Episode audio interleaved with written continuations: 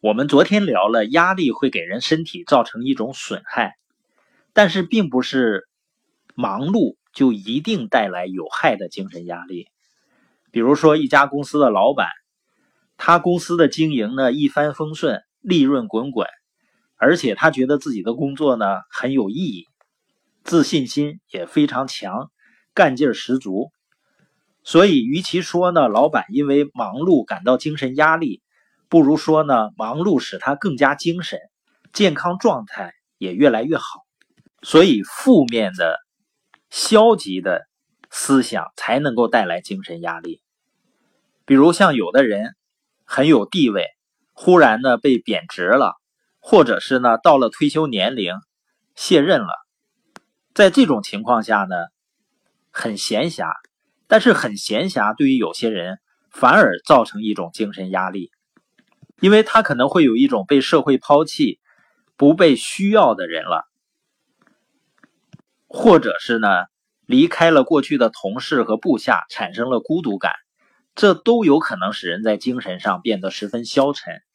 这些呢都会变成巨大的精神压力，让一个退休的人呢变得烦躁、脆弱。所以，有一定地位的一些老人呢，他退休以后迅速的衰老。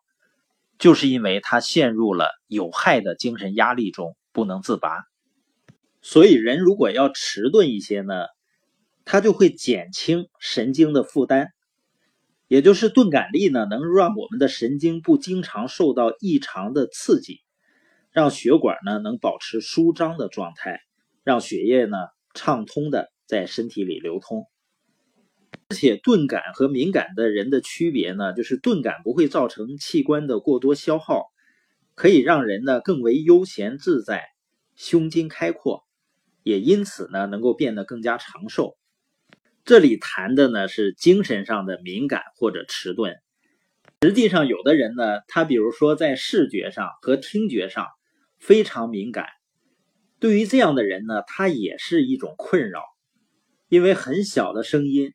他都能够听到，所以说很难安静下来。再比如说嗅觉，作者有一个女性朋友，嗅觉就十分厉害。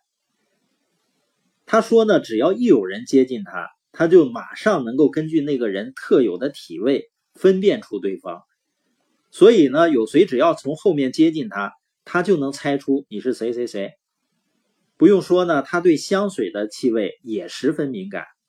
稍微有些不同呢，马上就能够知道，所以她丈夫呢都不敢跟别的女性靠得太近。同时呢，她对于食物的嗅觉也很敏感。走在饭店林立的路上呢，她不用看招牌就能说出来。哎，前面有一家韩国料理店，胡同里有一家中国菜馆，等等。一点呢，让作者大为惊叹啊。他那种敏锐的嗅觉，就让人感觉到和牵着一条警犬走路没有什么两样。然而呢，人不是狗嘛，没有必要有那么敏锐的嗅觉。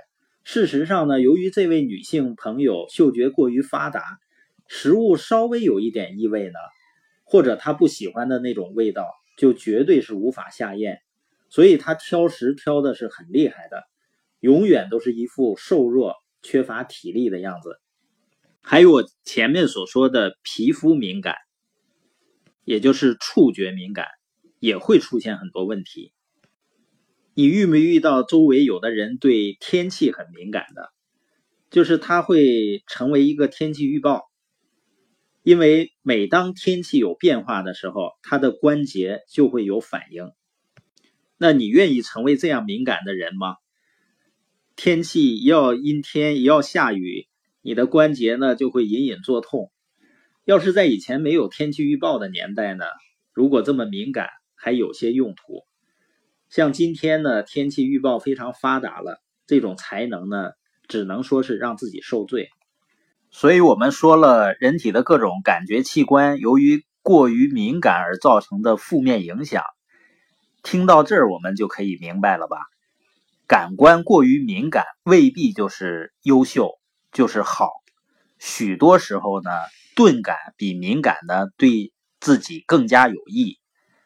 钝感的人和敏感的人相比呢，钝感的人可以更为悠闲自在，更为心胸开阔，因此呢，也更加能够健康长寿。